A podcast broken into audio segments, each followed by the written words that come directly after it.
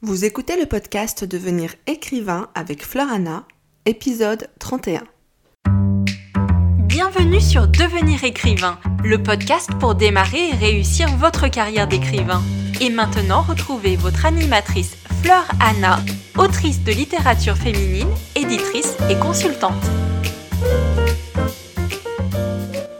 Bonjour à vous et bienvenue dans ce nouvel épisode de votre émission hebdomadaire. Aujourd'hui, je voudrais aborder avec vous le concept d'écrire pour le marché. Alors là, je sais que j'en ai déjà perdu plusieurs parce que vous vous dites, comme beaucoup d'écrivains, comme beaucoup d'auteurs et d'autrices, je refuse de vendre mon âme au diable. Et quand on est créatif, le diable, c'est le marché, c'est le marketing. J'ai une excellente nouvelle pour vous Écrire pour le marché ne signifie pas du tout que vous allez vous compromettre et encore moins vendre votre âme au diable. Tout d'abord, gardez à l'esprit que quand vous écrivez, vous êtes obligé de vous ranger dans un genre, dans une case. C'est comme ça. Si vous écrivez uniquement pour vous, pour que votre manuscrit reste sur votre ordinateur, que vous fassiez une petite impression personnelle sur Lulu ou que sais-je, bon là, à la rigueur, vous faites comme vous voulez. Mais il y a de fortes chances que vous souhaitiez être lu, et pas uniquement par Pépé Anselme ou Tati Janine. Dans ce cas, vous devez coller à un genre. C'est obligatoire pour plusieurs raisons. Que vous cherchiez à être publié chez un éditeur ou à vous auto-publier, il faut que vous ayez un genre dans lequel ranger votre roman. C'est comme ça, vous n'avez pas le choix, on vous l'a déjà dit plusieurs fois chez Licard et on continuera à vous le répéter. Il y a les lois du marché, c'est un jeu, si vous voulez jouer, si vous voulez gagner, il faut respecter les règles de ce jeu. Et les règles de base sont claires. Quel est le genre de votre roman?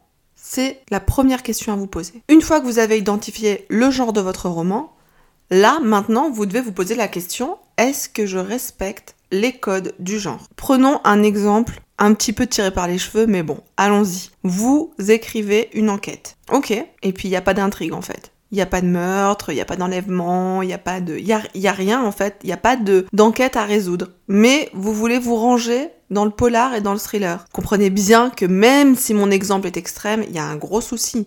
Parce que les codes de base du polar, bah, c'est qu'il y ait une enquête au milieu. Et sans partir dans cet extrême, il vous faut respecter les codes du genre dans lequel vous écrivez. Et comment connaître les codes de ce genre? Eh bien, lisez des livres qui se rapportent à votre genre. De toute façon, je ne comprends même pas qu'on puisse vouloir écrire dans un genre si on ne lit pas et n'apprécie pas soi-même les romans écrits dans ce genre. Ça me paraît complètement euh, absurde et même limite stérile parce que si vous ne maîtrisez pas les codes du genre, vous allez vous planter. Ou alors, vous allez être ce cas sur un million qui va écrire un ovni, qui va attirer l'attention d'un éditeur et qui va faire un gros carton. Ne vous voilez pas la face, il y a quand même très très très peu de chances pour que ça se produise. Donc, il vous faut faire comme le commun des mortels, comme moi, comme mes collègues autrices, il vous faut respecter les codes. Est-ce que ça signifie que vous ne laissez pas de place à votre imagination?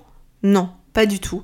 Vous allez pouvoir complètement vous les approprier ces codes. Mais n'oubliez pas que quand vous écrivez pour être lu et donc pour être publié, quel que soit le mode de publication que vous choisissez, il y a un contrat tacite entre vous et les lecteurs. Si vous marketez un roman comme étant de la romance, votre lecteur, votre lectrice, va s'attendre à lire une romance. On est bien d'accord. Et la romance respecte des codes précis. Si vous ne les respectez pas vous-même, vous aurez une mauvaise chronique, votre livre ne se vendra pas bien, il aura des mauvais retours, et puis il va très très vite être oublié. Et on n'oublie pas qu'il y a énormément de publications quotidiennes, toujours confondues, et vous avez envie que votre livre existe plus de un ou deux jours, voire une semaine. Voilà, c'est le maximum de vie que je donne à votre roman si vous ne respectez pas les codes et le contrat tacite. Vous allez vous faire démonter par les lecteurs et les lectrices sur les commentaires, sur les plateformes de réseaux sociaux littéraires ou Amazon, etc., la FNAC, tous ces endroits où on peut mettre un commentaire quand on achète un livre. Vous allez vous faire démonter si vous ne respectez pas les codes. Et je ne vous dis pas ça comme ça sorti de nulle part. C'est du vécu réel. Alors pas par moi, mais j'ai assisté à plusieurs reprises à des démontages en bonne et due forme, du bon cassage d'auteur, parce qu'ils avaient fait croire qu'ils vendaient un livre dans un genre et qu'en fait ce n'était pas du tout le cas. Qu'on soit d'accord ou pas avec le concept de rentrer dans des cases n'est pas la question, c'est un tout autre sujet. Là, on parle de respecter les règles du jeu. Et c'est ça écrire pour le marché finalement. Si vous souhaitez pouvoir démarcher un éditeur ou si vous souhaitez pouvoir marketer votre roman de la bonne façon et toucher les bons lecteurs qui vont donc apprécier votre livre et en chanter les louanges, vous devez donc respecter les codes, autrement dit, écrire pour le marché. Parce que finalement, écrire pour le marché, et non, ce n'est pas promettre son premier nez à Satan, c'est vraiment respecter les règles. Ça me tient à cœur de vous en parler parce que j'ai vraiment l'impression qu'on diabolise énormément ce concept. Ça ne va pas du tout brider votre créativité, ça ne va pas du tout la pervertir. Vous allez juste respecter codes. Vous n'allez pas signer un contrat avec un plombier qui va débarquer chez vous en vous disant alors euh, ma petite dame la tuyauterie je peux rien pour vous par contre je peux vous faire l'électricité. Vous allez vous dire attendez le gars il me vend son boulot comme de la plomberie et d'un coup euh, en fait il fait de l'électricité c'est quoi ce bordel? Non je vais faire confiance uniquement à quelqu'un qui sait de quoi il parle. Mais là c'est pareil parce que que vous le vouliez ou non même si les romans sont une œuvre de l'esprit, même si c'est de l'art, même si c'est créatif, ça reste au final un produit que vous allez devoir marketer. Pour pouvoir marketer correctement un produit et espérer qu'il se vende, et dans notre cas espérer qu'il soit lu, il faut connaître le marché dans lequel vous allez le placer. C'est pour ça que je vous recommande fortement de connaître sur le bout des doigts le créneau dans lequel vous allez vendre votre livre à un lecteur, que ce soit en direct ou en passant par un éditeur. Essayez vraiment de vous affranchir de ce côté oui, mais moi je suis un artiste, voilà, tout ce que je dis c'est très profond, je suis un écorché vif, il faut que je raconte tout ça. Peu m'importe les genres, peu m'importe le marché, je suis au-delà en fait du marché. L'argent non, l'argent c'est c'est sale, c'est arrêtez, faut, faut tout arrêter.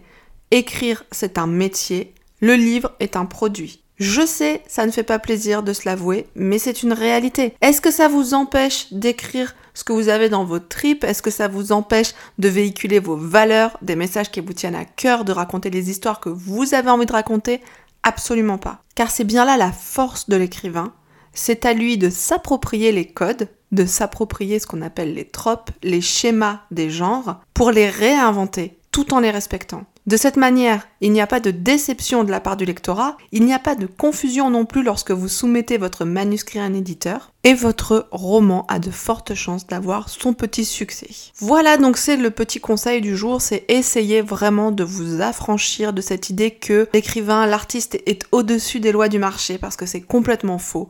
Ou alors effectivement vous n'écrivez que pour vous et il n'y a aucun problème à ça. Mais si votre objectif est d'être écrivain, que ce soit votre carrière, votre métier, et si vous écoutez cette émission, je pense que c'est fortement le cas pour la majorité d'entre vous, alors vous devez connaître et respecter les lois du marché et vous dire que non, Vendre n'est pas un gros mot, écrire pour le marché n'est pas diabolique, et c'est ce qui fera la différence entre vous et un amateur. Parce que bien sûr, on vous le répète souvent chez l'ICAR, tout est dans la différence entre le professionnel et l'amateur. Et nous vous donnons des conseils professionnels afin que vous réussissiez dans votre carrière. Je vous remercie d'avoir écouté ce court épisode mais qui me semble très important. J'espère qu'il vous aura plu. Surtout n'hésitez pas à poser vos questions. Comme d'habitude, quelle que soit la plateforme sur laquelle vous nous écoutez, likez, commentez, partagez, abonnez-vous, bref, aimez-nous. À très bientôt pour un nouvel épisode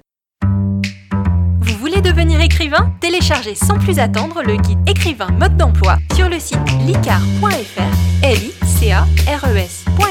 Ce guide vous donne les quatre étapes fondamentales pour progresser vers l'écriture professionnelle.